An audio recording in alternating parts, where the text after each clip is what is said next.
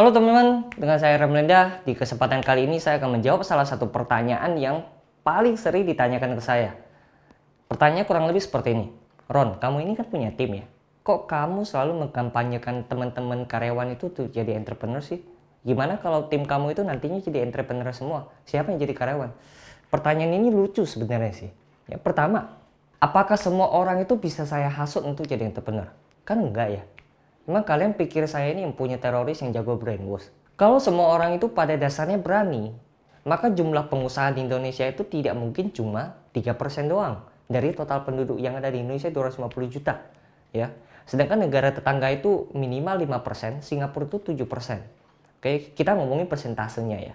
Kedua, entrepreneur itu tidak cocok untuk semua orang. Oke, ada orang yang nyaman dengan gaji tetap, ada yang tidak nyaman. Ada yang nyaman dengan rutinitas, ada yang bosan.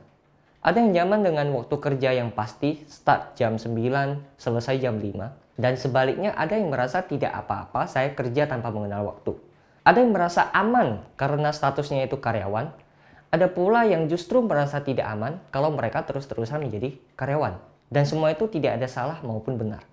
Hidup itu selalu tentang pilihan. Ketiga, saya tidak mendidik tim saya itu untuk selamanya menjadi karyawan.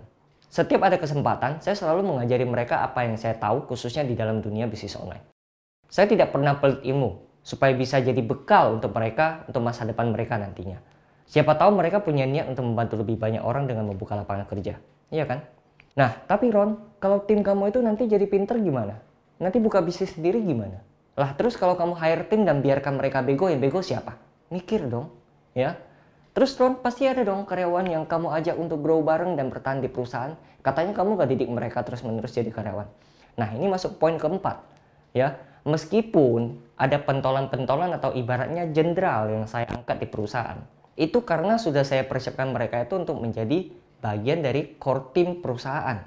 Ya, prospek mereka ke depannya itu adalah mendapatkan jabatan, okay, mendapatkan tunjangan, hingga pembagian hasil yang tidak kalah dengan mereka memulai startup sendiri gitu.